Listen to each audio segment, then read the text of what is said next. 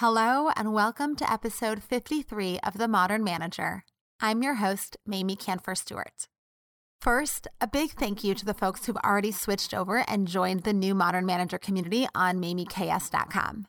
I am super duper excited for the new community forum where you can ask questions, and not only can I respond, but you can respond to each other and share your experiences so that we can all be learning together. If you have not yet checked it out, go to mamieks.com slash join and you can select the membership level that is right for you. And a reminder that if you join before June 30th, you get some special bonus gifts from me. Second, I am planning to launch a new online course for managers, and I really need your help.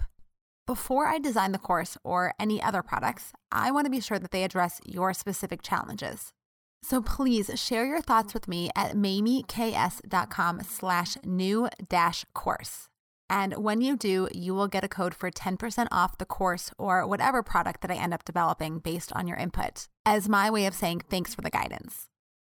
Okay, now today's guest is Aaron Dignan. As the founder of The Ready, a global organization, transformation, and coaching practice, he helps companies large and small adopt new forms of self organization and dynamic teaming. Aaron has sat on advisory boards for GE, American Express, PepsiCo, and Cooper Hewitt National Design Museum, as well as the board of directors for Smashburger. He is the author of Game Frame and Brave New Work, which is what we're going to talk about today. Brave New Work is a fascinating read, and Aaron and I get into some of the core concepts that he unpacks in the book about what we take for granted in our management and operational structures and our processes. He shares stories and examples of alternative ways of working, which I just found mind blowing. Now, here's my conversation with Aaron. You're listening to The Modern Manager, a podcast dedicated to helping you be a rock star boss with a thriving team. Whether you're looking to upgrade your meetings, cultivate your team, or grow as a leader, this podcast is for you. Now, here's your host, Mamie Kanfer Stewart. Thank you so much for joining me today, Aaron. I have been reading your book, which came out in February. So I'm really excited to dig into it today because my mind was like exploding on every single page. I'm so glad to hear that. Let's keep that going. All right. So, in the book, you paint a picture of organizations as they are today as kind of a product of earlier management practices, which primarily were focused on efficiency. And you you you know acknowledge that there are lessons to be learned from that, but that really maybe we've we've kind of outgrown those, and what we've ended up with is not the best place in terms of how organizations are run and managed and how people think about management. So, can you walk us through a little bit of that what you're thinking about and kind of how that timeline works?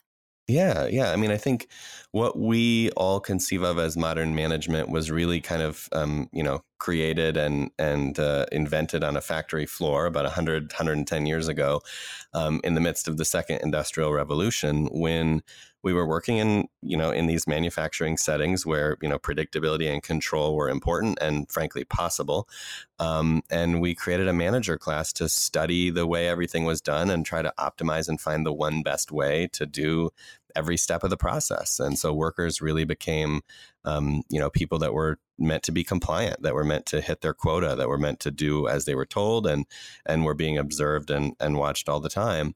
Um, and it created a real division between how we think about what the boss can and should do, and what the what the worker can and should do. Um, and you know, because that was such a big part of our economy and and was so remarkably successful, frankly, in creating scaled products that were you know consistent. The fact that you can get a box of cornflakes that tastes the same from any grocery store in the country, um, you know, is all a result of that work. So you know, the quality of life and convenience and consistency and all those things that came out of that um, created a real spread of that ideology and now uh, managers and management um, in every industry knowledge work creative work um, you know social work government et cetera it all kind of comes from that same playbook which is top down um, decisions flow down information flows up uh, you know hierarchical silos where people are kind of grouped like with like the way you would group you know screws and bolts in a factory um, and and it is you know the job of the manager to to think and to review and to decide and the job of everyone else to execute Um, and I think, you know, in a factory setting in 1900, that was somewhat well suited. It might not have been the most humanist approach, but it was well suited to a world that wasn't changing that fast um, in terms of, you know, what people wanted and how to make it, right? The, the shelf might have had three brands of cereal on it, not 300. Um, but now we live in this dynamic world that's so rapidly changing and so interconnected and so global, where our expectations of you know our employers and our leaders are so much higher. We want meaning, we want mastery, purpose, autonomy, etc. Um, you know, it's not well suited, and it's actually failing us in a lot of you know both measurable and immeasurable ways. Say more about that because I think we all live the experience of organizations not working, but you know, it, what do you see when you go inside organizations in terms of what's not working and how this these kind of old ways of thinking are not serving us anymore? Yeah. Well i mean certainly on on the human side we see you know roughly one in two people looking for another job um, thinking about quitting uh, one in two people disengaged at work that are kind of working for the weekend so just uh, on a on a pure kind of human numbers basis um, we're not really showing up for it we're not loving it uh, and then we see enormous amounts of organizational debt in the form of, you know, bureaucracy and policies and rules and restrictions and, you know, permission seeking and learned helplessness. That means that we're just not getting as much done as we could and should. Um, you know, Gary Hamel and his colleague Michelle Zanini recently released a study that you know suggested that bureaucracy in the form of needless policies and you know unnecessary layers um, you know too many managers is actually leading to a three trillion dollar loss every year in just wasted productivity. So um, just for the us alone. So there's there's a lot of um, red tape in the system that's slowing us down. It's frustrating us. It's you know it's making us uncomfortable. And it's um, you know, it's really hurting our ability to achieve our purpose. I mean, corporate longevity has gone down for the last 50 years. It's now, you know, true that half the S&P 500 gets wiped out either through M&A or through going out of business every 12 years or so. Um, you know, corporate return on assets is down. We can't make as much profit with the stuff that we have as we used to. So I think we're just really hitting the edge of what this way of working can do for us, and we're feeling it emotionally and and kind of um, you know numerically. So obviously, this is not an easy problem to solve, or we would have already solved it by now. But you propose uh, kind of an interesting, at least for me, a, a totally new way of thinking about how work can be organized. So, what what is the solution that you propose, and and how did you come to it? Well, I think we just have to we have to accept that the nature of the organization and the market is different than we used to believe that it was. So, I talk in the book about the difference between complicated and complex systems. A complicated system is something like a watch or an engine that can be predicted and controlled, that can be understood by an expert, that is unlikely to surprise us. It's a causal system with cause and effect. A complex system is something like traffic or the weather or a six year old. It is dispositional. We know the general direction it's trending, but we can't be sure what'll happen next. We're not sure what'll happen if we, you know, poke it. It will surprise us, you know, with with reactions that do what we want and what we don't want. And so, you know, a complex system requires that we interact with it, right? A problem can be solved in a complicated system, you can fix a watch, but a problem can't be solved in a complex system. It can only be managed. Nobody ever comes in from the garden and says, honey, I fixed the garden. And mm. so, if that's true, then we have to extrapolate back to organizations and say, wow, when I have 10 or 100 or 10,000 people coming together to create something in the world, is that a watch? Is that a machine that I can tune and tell what I want and put our values on posters and it will be true? Or is it a complex system that I have to nurture and interact with and that we all are kind of building as we go? When you realize that the market is the same way, then you have to ask yourself, you know, we don't know what's going to happen with the market. How do we, how can we adapt? How can we learn? How can we kind of steer continuously? Because the reality is that we're not sure what's going to happen. We're not sure what's going to work. We're not sure what competitor or what customer is going to change things next. And so the idea that we somehow need to have a perfect process or a perfect system or you know a very tightly constrained group of people is very antithetical to a world that is you know dynamic where we need a lot of judgment a lot of thinking on our feet a lot of adaptivity responsiveness at the edge. And so i think for for leaders and managers to then recognize all right we're a complex system that i can't just change at will. The market is a complex system that we can't predict. It means that we need to adopt our a different approach right? We need to start thinking about agility, testing and learning, you know, recognizing uncertainty and building more steering mechanisms into our system, less annual planning and more dynamic planning, right? More scenario planning, more kind of living in the moment and letting the edge do what it does, right? If you have customers and employees that are out there in the field, that are out in a location that you're not a part of, that are even in your own office, that are not sitting right with you this moment, they need to be able to exercise judgment and react and sense and learn where they are in order for this thing to kind of, you know, really be successful today. So that's the shift at its essence. So, when I was reading about this in the book, you used an analogy around a traffic intersection that, you know, personally really struck a chord with me because the idea that there's machines and there's gardens makes perfect sense. But then trying to like think about how to shift the way that I work so that I'm working in a garden and not treating my garden like a machine was a much more challenging thing for me to wrap my brain around. So can you can you talk yeah. about this intersection analogy? Yeah, I think it's I think it's the most interesting one for for the world of work right now. So I talk a lot about an operating system as sort of this underlying set of assumptions and principles and practices inside a business or, or an institution. So the OS is kind of that foundational layer. And the the intersection is a great way to look at two different OSs kind of in action. So we have we have two roads crossing. The goal is obviously to maximize the flow of traffic while minimizing, you know, the risk of accidents. And so one one OS approach would start with the assumption that people can't be trusted, that they need to be told what to do, that we need tight controls and constraints. And so you end up with a lighted intersection. You got the red, yellow, and green light, you've got blinking arrows, you've got all this signage, you've got electricity, you've got poles, and you've got a whole, you know, control center somewhere far away that's analyzing the flow of traffic and making decisions about how that's all going to work and the the sort of job of the driver is to be compliant right? To you know sit there check your phone we'll tell you when to go. You don't really have to be present in this situation other than to take orders. And this works quite well and, and it's quite popular. I mean it's by far the most kind of normal uh, intersection that we see other than maybe stop signs. But there's another operating system there's another os and another set of assumptions in the roundabout. So the roundabout takes the assumption that you can be trusted that you can be responsible, that you're in fact kind of responsible for how you show up in the system, and that we can handle all that complexity with just two simple rules go with the flow of traffic and give the right of way to people in the circle. And so, you know, the roundabout, you're on notice, you're present. You have to be uh, mindful when you enter it. You're, you know, because your job that you're doing is is necessary, and, and the safety of others depends on you. And so, it's you're on a little bit higher alert. You're you're more present in the system. So those are two different sets of assumptions, two different OSs. What's fascinating to me is that, you know, when you ask the question like which one's safer, which one's cheaper to build and maintain, which one has higher throughput, which one works better when the power goes out, the answer to all those questions is the roundabout.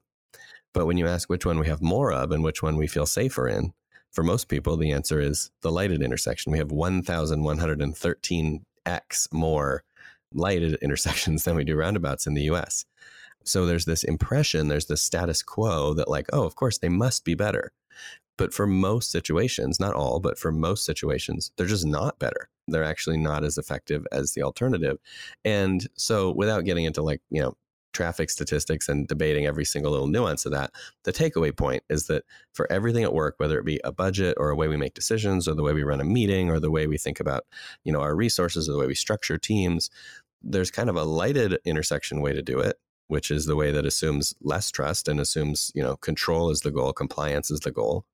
And then there's a roundabout way to do it, which is like, well, what if we did trust? And what if we sort of assumed positive intent and responsibility and created just enough feedback loops and just enough simple rules that people could just show up with their judgment and, you know, show up aware of what our goal and our purpose is and solve the problem that way. And so that is that's the kind of thought experiment that I put to to leaders and teams all the time is do you know is what you have a roundabout or is it a lighted intersection and is it is that serving you? So I love this analogy. It, it makes it so clear and I'm actually kind of curious when you ask organizations that question, what do you hear back? Are they is it pretty consistent that organizations are run like stoplights? Well, it's 100% consistent about that. Yeah. I mean, you find that just the vast, vast majority of decisions they're trying to control for every possible outcome. They're trying to make sure that the policies are as, you know, as long and clear as possible. They're trying to make sure that they, you know, rather than specifying what not to do, they're trying to specify what to do. So they they start from that premise.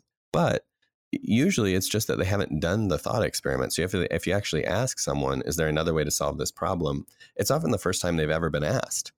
And so it's kind of like, oh, yeah, you know, what else might there be? And then when we look at some of the other examples of, you know, companies that have solved these problems differently, people are like, okay, okay, okay. So there, there is some willingness, I think, to engage but it just comes after sort of taking the time to actually ask the question, which we never have time to do, right? We just go, go, go, meeting to meeting, project to project, day to day, and we keep our heads down. So it's, you know, just stopping and making space is really the most important first step. So can you give an example of an organization or a team where you've seen them apply these more organic principles that you're talking about in terms of the operating system?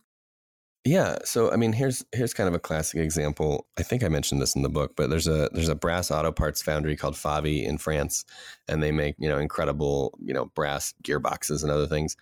They you know when their new CEO or, or their former CEO rather took over decades ago, he was walking the factory floor and um, noticed someone waiting with a with a kind of pink slip for gloves at the supply area. And it was all under lock and key and you know you have to wait and they bring your gloves out and he asked the guy you know what's what's going on here?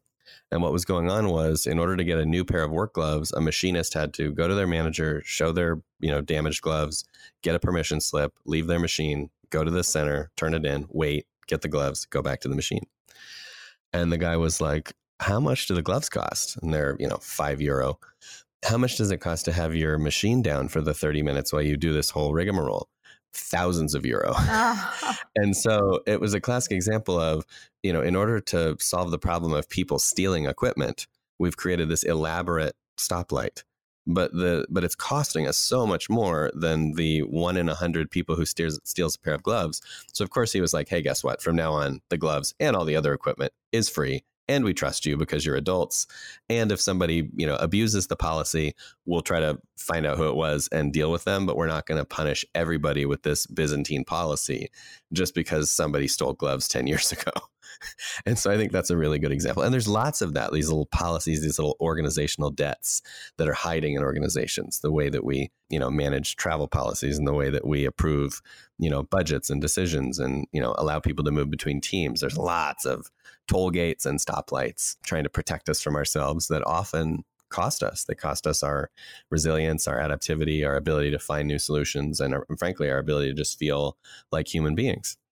I'm thinking about like all of the policies that are written for like that one person who did it one time and how that's not a good way to run an organization or to even run a team is like I had one employee one time who did something wrong and so now I need to totally it's, change how my entire team works because of that. It's because we think our job as managers is to ensure perfect execution. And that was taught to us on those factory floors because we're looking for, you know, Six Sigma quality on the products. But our job is no longer to create perfect execution in the vast majority of situations. Our job is to create continually growing capability. And so it's it's a very different mission and a very different mandate. And yeah, you know, the the number of policies that get in our way that were built for one person. Jason Fried and uh, DHH from uh, Basecamp talk about don't scar on the first cut, right? Like something goes wrong, don't immediately leap to policy. It might just be this thing that happens every once in a while, and that you don't want to necessarily inhibit the whole system just because of that. Yeah. So, all right, if I'm now thinking about how I apply all of these lessons and learnings into my work as a manager, where are some places that I can start when I don't have control over the entire company policy or culture or even being able to influence my CEO, but I just want to run my team using these principles that are going to help us, you know, unleash that potential that, you know, maybe to this point has been a little bit more constrained. Yeah, I mean, the good news is that most of the teams we coach underestimate how much influence they have over their own, you know, way of working. So there's probably a lot more that you can do than you think and I think you know a couple good places to start. One is just to ask the team the question that we ask every team, which is, "What's stopping you from doing the best work of your life?" Which is a powerful question because it's not just like what's bothering you or what's you know what's slowing you down or anything, but it really sets the bar at like if we're not doing the best work of our lives, why not? You know, and what what might it be? And they'll tell you, you know, we have meetings to prepare for meetings, or I don't have the information that I need, or you always second guess the choices I make, or you know, whatever they they will do. And frankly, you know, one of the your big jobs as a leader is to create the the safety and the space for people to tell the truth. So you can tell by the answers you get. If everybody's like, oh, uh, nothing, then you're not doing a great job. You need to like open up that vulnerability and open up that space for real candor because you, there are things and you will hear them. And so i think that's that's the first step. And then of course you know any of those things the next question is well what can we do in our team to take one step forward on that issue? So maybe we can't change the whole budgeting process. Maybe we can't change the whole you know kind of operating rhythm for the company. But what can we do? And and i think having a conversation and a brainstorm about that we've created lots of little you know tips and tricks in the book that help you think of things you could do that you hadn't maybe thought of before and then run an experiment. You know, go t- take one week, two week, four weeks. Don't make it forever.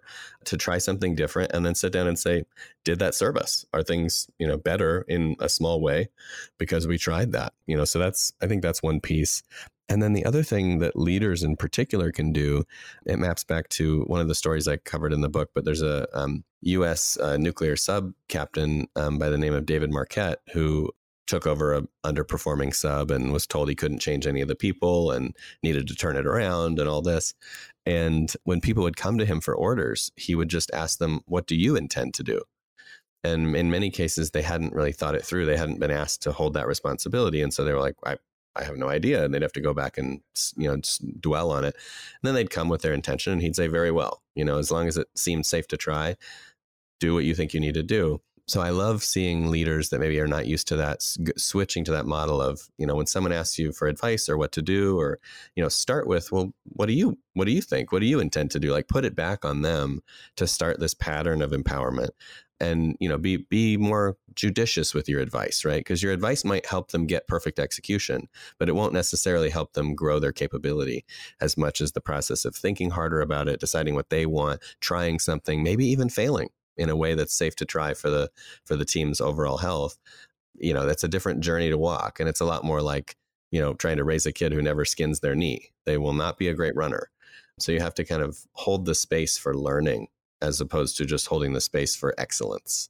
That was just so beautifully said. It's something that i thought i talk and think about a lot in terms of how can you be in service of your team and your people rather than being the answer that they're seeking yeah, if you're a hero, then something's broken. Exactly, exactly. Although I am wondering how much, not pushback, but I'd imagine that it can be a little bit jarring for someone the first time that a, a team leader or a manager says, Well, what do you think we should do? Okay, just do it. Are we so conditioned to follow orders and not make mistakes? Like, that there's a big fear to overcome if you're now being empowered and you've never been empowered before in that way. Well, yeah, I mean, the book's not called Easy New Work; it's called Brave New Work. And I think you know you're right, and and the only thing you have to do to to confirm that you're right is ask the average American how they feel about driving in a roundabout. Ah. They'll be like, "Ugh, you know, I don't like it. I feel like everybody's crazy. I feel I don't like it. Something about it makes me disconcerted." And it is that feeling of like, "Wow, now I'm I'm on the hook, right?" And and so there's a certain gravity to that that I think everybody feels. But there are a lot of benefits as well. I mean, you know, your sense of self, your identity, your learning, your development, your growth, your mastery, your sense of community and trust, you know, they all go up once that becomes more second nature. So you kind of have to get in there and, you know, be uncomfortable for a little while and thrash with that. And then over time, it's like, oh, this, you know, I start to feel more like I'm in the groove on this. So, is there something that we should do to help smooth this transition? Meaning, like, should we tell our team, hey guys, I'm reading this book, Brave New Work, and I want to rethink how how we make decisions and how we do our work together and you know here's what i'm thinking here's my plan here's here's how i'm going to respond when you come to me like is setting up their expectation helpful or is that just confusing or is there another way to help smooth that transition well, I think, I mean, for starters, you can, you absolutely can be, you know, high candor, high transparency about what you're doing and thinking about. I think that's totally beneficial. And most teams, if you say, hey, I'm thinking about how I can create an environment with more autonomy and transparency and, you know, responsibility, they're going to be like, great. You know, I'll, I'll believe it when I see it, but that sounds lovely. So, you know, so I think that's okay. I think mainly the job is, you know, how do you create an environment with psychological safety? So where people feel like they can take, you know, risks at work. And that means how you react to early experiments, early failures, early places where we're trying something different is really going to matter. So yes, say what you're thinking about, but but really start thinking about how to create that environment where people feel like they can take that risk and there's not going to be the, you know, typical consequence, which by the way does not mean it's feedback free. So it means really delineating the difference between consequences and feedback. So, you know, high feedback, high candor, high flow of information is great. You know high consequence for a low risk you know activity is not great. So you have to segment those two. The other thing that you can do is just start to pay attention to other things that create you know effective teaming. So like we know now empirically that equal talk time is one of the best predictors of team success. So if you listen you know if a computer listens basically to three hours of meetings with your team and the average amount of time that everybody spends talking is roughly the same that's an extremely good indicator that your team is going to perform well. And if all we hear is one person talking, probably the leader, then that is not going to be a good indicator. So, starting some new patterns like that, like starting meetings with check in rounds or, or ending meetings with checking out. What did you notice? What can we do better? Hearing from everyone, inviting in the quieter voices, pushing, you know, gently back the, the louder voices, things like that that seem subtle actually create space for this work to happen because we can't all be sensors and we can't all be adapting and changing the way we work if we can't all talk, if we can't all be heard, if we can't all be heard in the same way. So I think that softer work needs to happen at the same time in order to create the conditions for this stuff. And then the main thing, honestly, that, that leaders need to do is create space so that we have time for this because it's very easy to blame the, the quarterly goals, the project, the customer, the urgency of our work for why we can't do a retrospective on Friday, why we can't start a new experiment, why we can't take the five minutes at the end of the meeting because, oh, we're just so busy. It's so easy to excuse. The leader can hold that space and protect that space and say, no, no, no. Changing how we work and becoming better at how we do what we do, not just what we do, is so fundamentally important that I'm going to protect it you know that's a big big deal and and i think maybe one of the most prominent ways that teams fail when we do this work with them is that it's all fun and games until it's actually time that's required and then suddenly it's like where is everybody that is, I think, a perfect place to end because it is so true. And I, as a coach, see it all the time with my teams as well. As they get really excited about doing the thinking work, but then as soon as it's time to start to plan out how we're going to change and how we're actually going to implement all these new big ideas, they're like, ah, that's going to be way too hard. That's going to take up way too much time. And yeah, I think I hear my mom calling. I got to go. yes. So I, I love that. Like that's where we should end. Is like it takes time, yes, but that time is the most well spent time you can invest as a team. So if no one's going if you as a manager aren't going to protect that and honor it and make sure that everyone is engaged in it, then you might as well not do the big thinking to begin with. If the old quote goes, uh, if I had five minutes to chop down a tree, I'd spend three minutes sharpening my axe. You know, most teams spend six seconds sharpening their axe. so make the time to do it better and you'll get it back in spades. Absolutely. All right. So, as we shift to the ending here, Aaron, tell us about one of the rockstar managers that you had the privilege of working with or for and what made him or her so great.